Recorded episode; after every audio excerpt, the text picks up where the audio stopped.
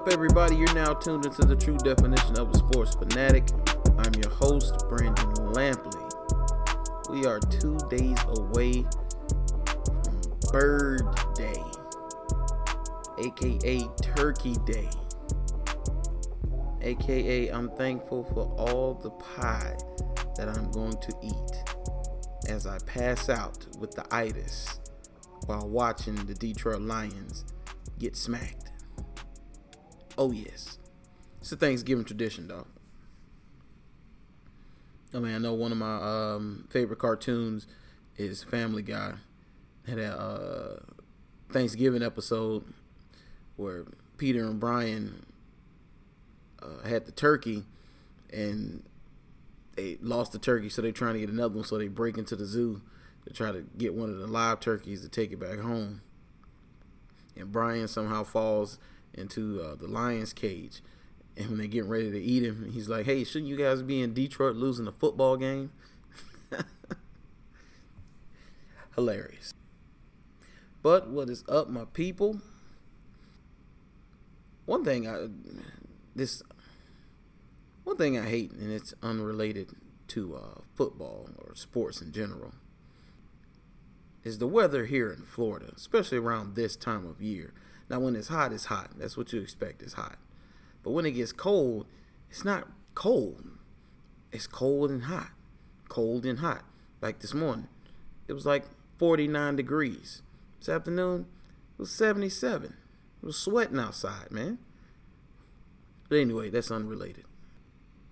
But first and foremost, I have to acknowledge the king, the GOAT, LeBron James. No, people, I am not a Lakers fan.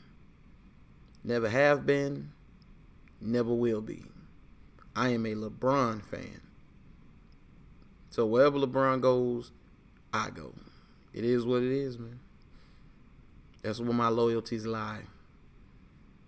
And I think they're what they're 14 and 2, gunning for that top seed in the NBA. It really it's early on. We'll see how things play out, but they look like they'll probably have the number one overall seed. Probably pump out about 60 games, and they'll I'm sure they'll be primed and ready for most likely will be a Western Conference Final showdown with the Clippers, which is the only team I think that can really really has a chance to beat them in a seven game series. Other teams will give them a series, give them a game here or there, but an actual threat is the Clippers and the Clippers only. And man, LeBron is playing point guard right now. And he's leading the league in assists, which I always knew he could do. Like whatever he focuses on and really puts his mind to, he's going to be able to do it. If he wanted to lead the league in scoring, he could lead the league in scoring. He wanted to lead the league in assists, he's doing it right now. He wanted to lead the league in steals, he can do that. Blocks, he can do that all around, he's the greatest player to ever play basketball. Now, yes, Jordan was great, but Jordan wasn't all wasn't a all around player that LeBron James is. But I cannot wait for playoff basketball. Now that we got a little bit of basketball out the way, let's focus on my favorite football. I'm to start in college football wasn't really much going on during uh, college football weekend. Uh, everything as far as the standings pretty much stayed status quo, except for Oregon. I tried to build Oregon up. I did. I really did. I gave them a shot, man. I said if they ran the table, won the Pac-12, you got to put them in um, over a one-loss Alabama, depending on who lost out of LSU and Georgia. And what did they do? Go out against the fighting Herm Edwards which is Arizona State, which I love Herm Edwards, by the way, and I think he's doing a fantastic job with Arizona State. They go out with them and they lay an egg. That that's it. There's no hope left for Oregon. Penn State, I thought might have gotten blown out. Thought the game would be close early, and I felt like Penn, uh, Ohio State will pull away late and probably beat them by a couple of scores. But man, they gave Ohio State all they can handle. and it ended up being um, I'm thinking like a one score game. Not one score. I think it was a ten or eleven point game. So well within reach and closer than I thought it would be. But even with that, Ohio State maintains their number two spot, with LSU at one, Ohio State at two, Clemson three, Georgia four, Bama five. Nothing in that top five has changed. It all stayed status quo. But Utah, Oklahoma all come up a spot at six and seven. Florida comes up two spots to eight. Minnesota jumps two spots to nine. Penn State falls three spots, of course. And Oregon falls eight spots to 14.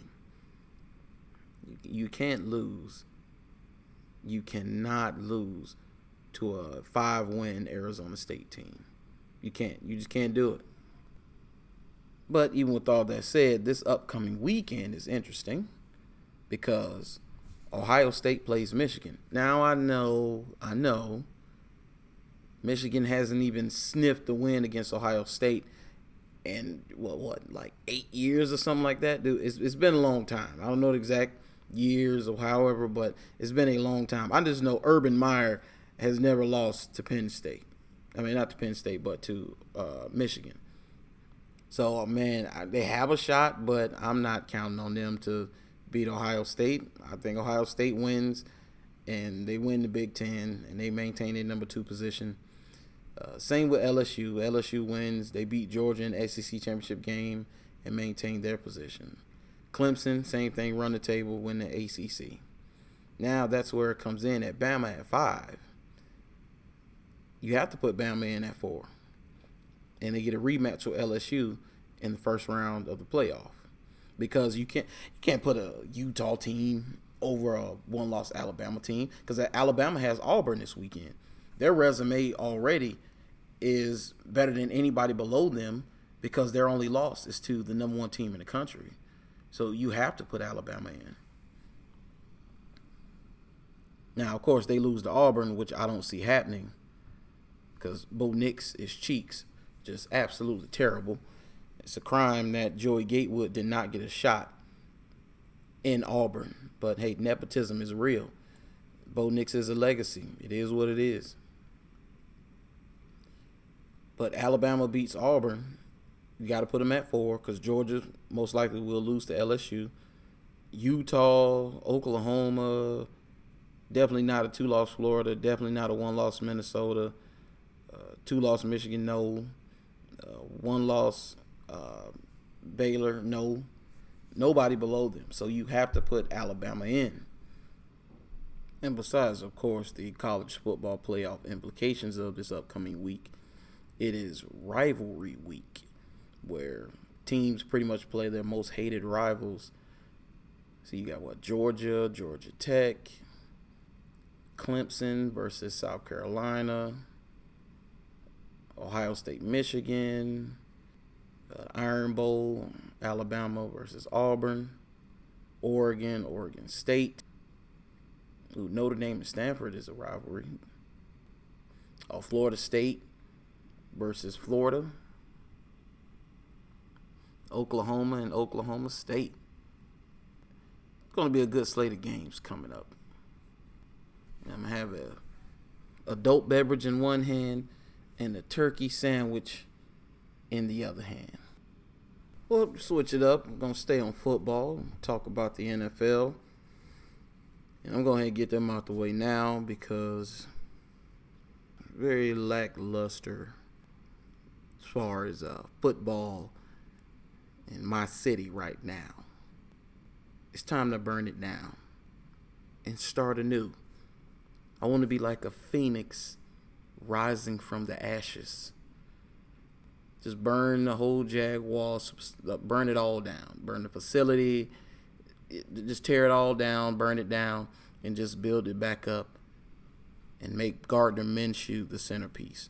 Get Nick Foles out of here, Tom Coughlin, David Caldwell, the whole coaching staff. Go ahead, let it go and we go ahead and start the campaign for our new coach, I vote for Jim Harbaugh. I like Jim Harbaugh. I think he's a NFL coach. I don't think he's a college coach. which I think is why he's struggled at Michigan. So, you know, even though he did build uh, Stanford into what it is today, and David Shaw has continued it, I think he's an NFL coach. I think he's built for the NFL. And him helping with the development of Gardner Minshew, oh man, I am for it. Either him or Mike McCarthy, former Packers uh, head coach. I am with it, son.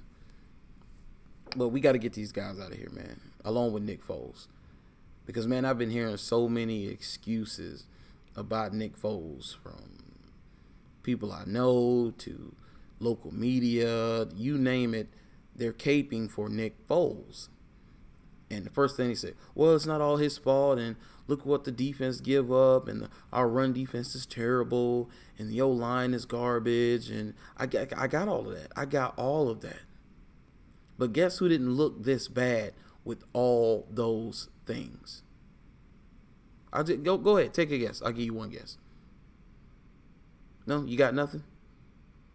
It was Gardner Minshew. Gardner at no point looked this inept. And even when he had his bad games, he had two bad games. He had a bad game against the Saints. He had a bad game against the Texans. The Saints had a superb game plan. I think part of that was Gardner. Part of that was coaching. And DeFilippo and Marrone uh, coaching against the Saints defense. I think they got took to school. I really do. Now, in the Texans game, it seems like he was pressing. It was very weird. He was high on a lot of throws, which he hadn't been high all year. And supposedly he was nursing an injury in his throwing shoulder. So who knows whether that's true or not. Uh, Tony Boselli talked about it, and that's just what I've been hearing. But you go back to Gardner Minshew, he brought excitement. At no point, Nick Foles has been playing these last two weeks that I think once we were down at least two scores, that I think we were coming back. At no point. We could be down 20 to nothing.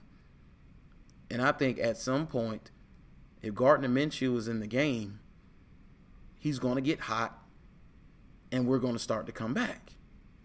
I don't get that feeling with Nick Foles. And then he's doing these press conferences, man, where he seems seems so lethargic, man. He's talking about this is a process and almost like he came here to help build this up. He didn't come here to help build this up. We were sold that this was a finished product and that Nick Foles is the centerpiece. That's not the results we're getting. We're getting the results of a team that's in rebuild almost. That's not what we signed up for. And that's definitely not what Tom Coughlin, David Caldwell, and the ever so critical of the fan base, Mr. Shad Khan. Now, I like Shad Khan. But, dude, you got to win. You have to win football games. If you win, they will come. Dude, it's 95 degrees out there. And it's 110 the closer you get to the field and on the field. I'm not about to sit up in the stands and pass out to watch y'all get mollywopped by 40 points. It's not happening. But it is what it is, man. And even though even though they're 4 and 7 right now, you're still not out of the playoff picture because the NFC is stacked. Dude, your two wild card teams in the NFC is 9 and 2 Seattle and eight and three Minnesota. So all them teams like the Rams that's at six and five, and everybody else that's at five and six, dude, you have no shot. Only shot you have is for some of them teams ahead of you to collapse, and I don't see it. But in the AFC, dude, you can still write your own ticket. Now you got to win five straight. You can't lose anymore, and hope some other people in front of you lose. But you still got a shot. If this was the NFC, you're done. But I have zero faith. Zero. Nothing's being moved. You might as well go ahead and bench Nick Foles and start Gardner Minshew the rest of this season to see what you have. But hey, that's just me. Now moving on to more pleasant football. which it was still sad because I had to watch two guys that I love dearly play for other teams when they should be playing for the Jaguars. And that's, of course, Lamar Jackson of the Baltimore Ravens and Jalen Ramsey of the Los Angeles Rams. Now, the Ravens absolutely demolished the Los Angeles Rams. Man, uh, dude, I don't know what's going on with the Rams right now, man. It's like Bill Belichick laid the blueprint and every team is following it. And until Sean McVay can beat it, he's going to see this over and over and over again.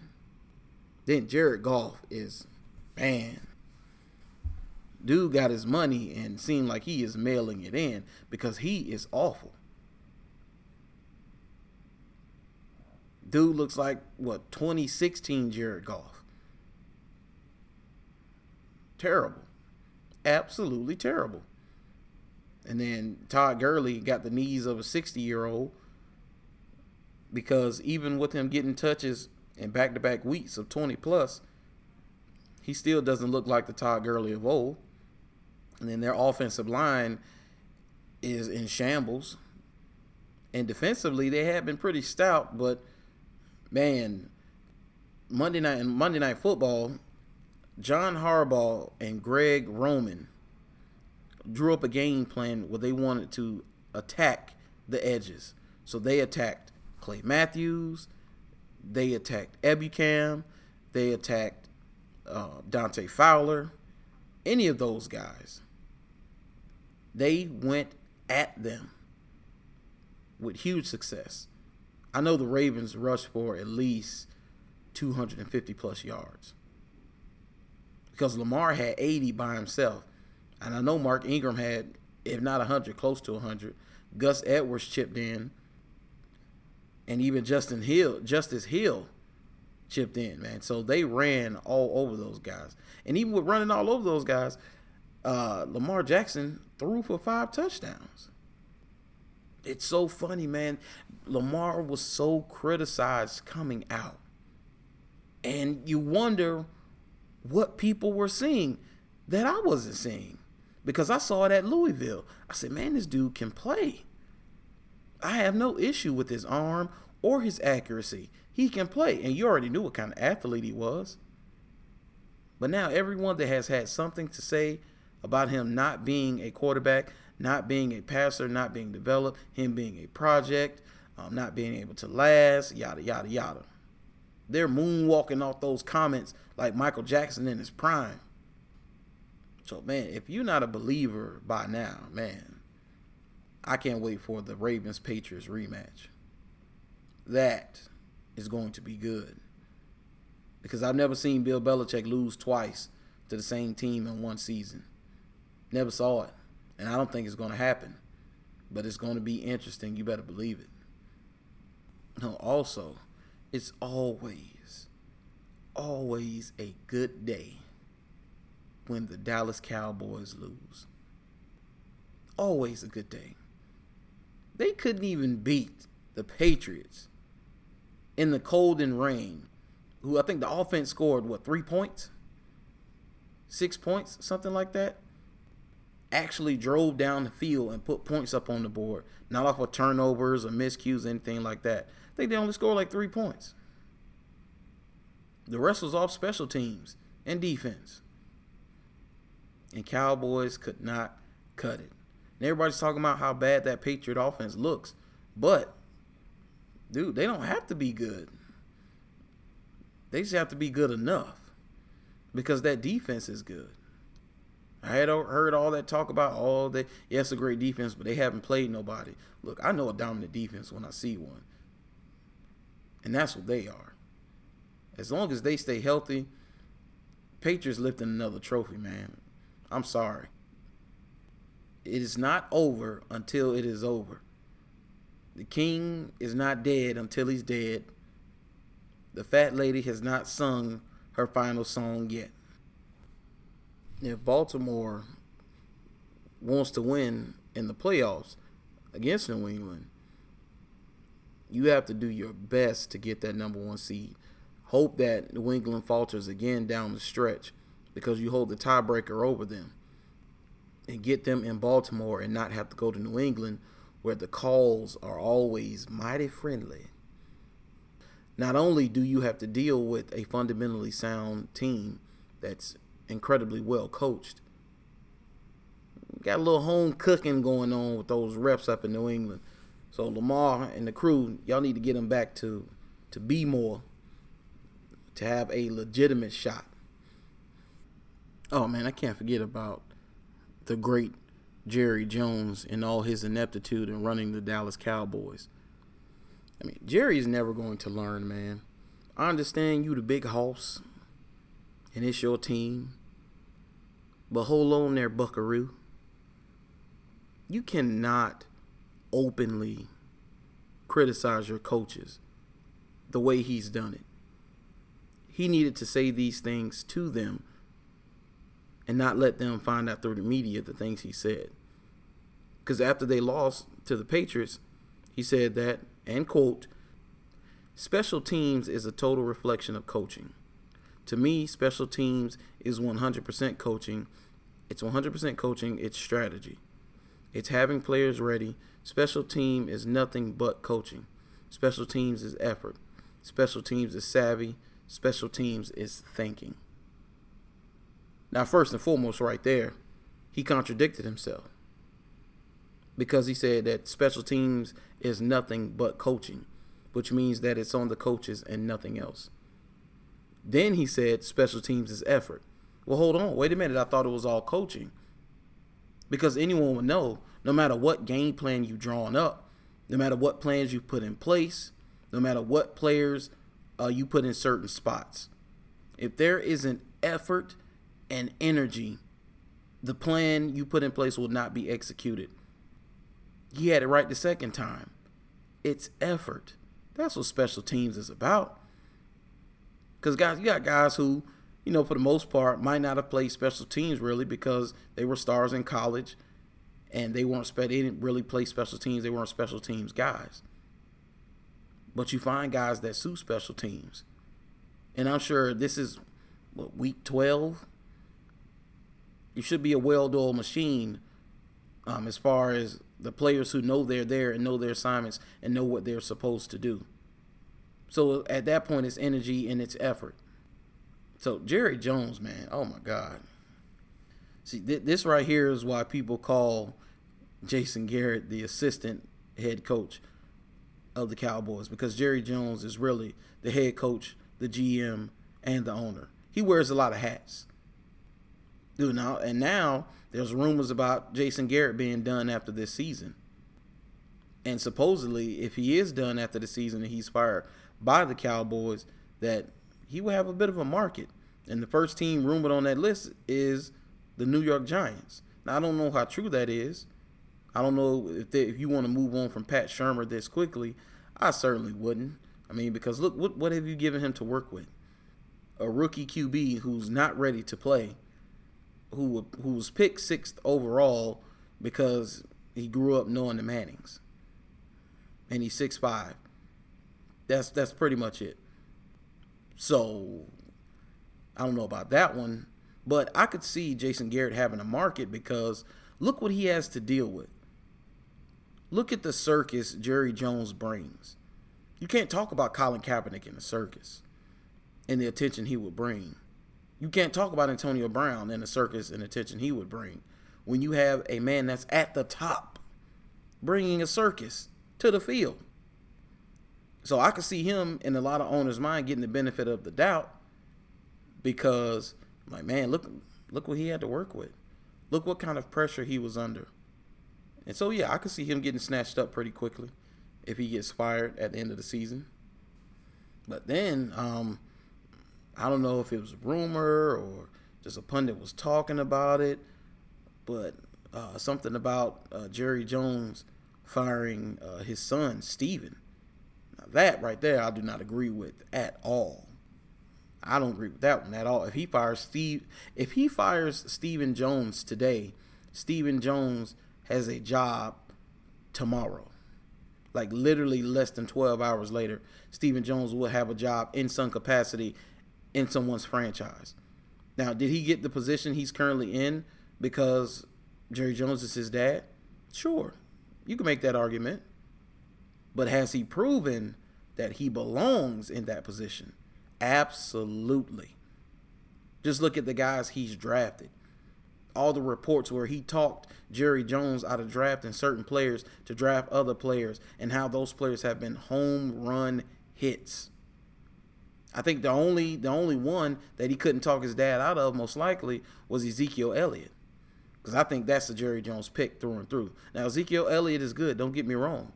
But they shouldn't have took Ezekiel at four. They should have took Jalen Ramsey because you could have got any other back. Because you get backs all throughout the draft and later rounds.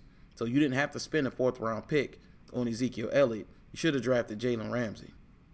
But to think that he might cut ties with Stephen Jones, man. I don't know about that one, dude. Uh, man, get out of here with that. Oh, before I forget, I have to say congratulations to Fred Taylor, one of the greatest football players that I've ever watched. And I'm not just saying that because he's a hometown guy. He was a Jacksonville Jaguar.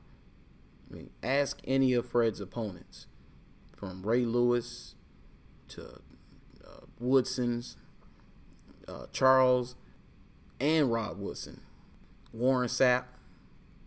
Ask any of the Pittsburgh defenders uh, from Fred prime years. You name it, they'll tell you how good Fred was. Even Jim Brown, Jim Brown, one of the greatest running backs of all time, said that Fred Taylor was a cold blooded runner. Fred had it all.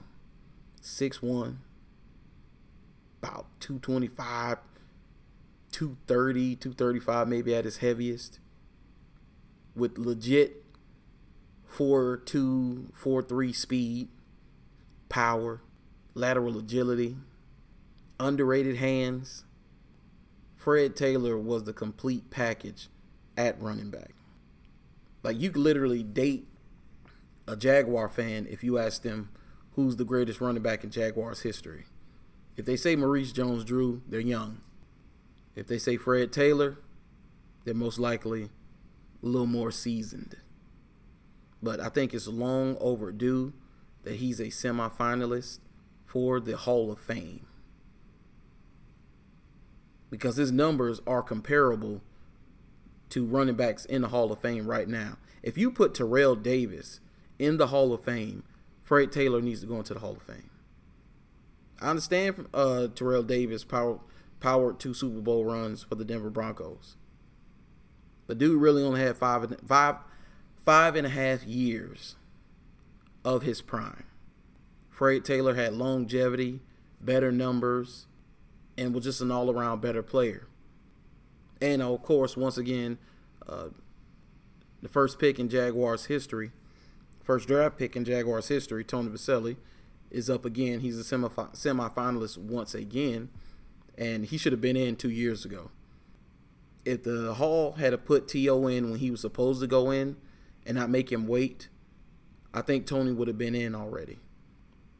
But I think Tony has the closest shot. I think this might be Tony Boselli's year to get in. He'll be the first Jacksonville Jaguar to go into the Hall of Fame. Fred has more of an uphill battle because there were so many running backs from his era and he's you know he got so much competition for it. But eventually, Fred Taylor should get into the Hall.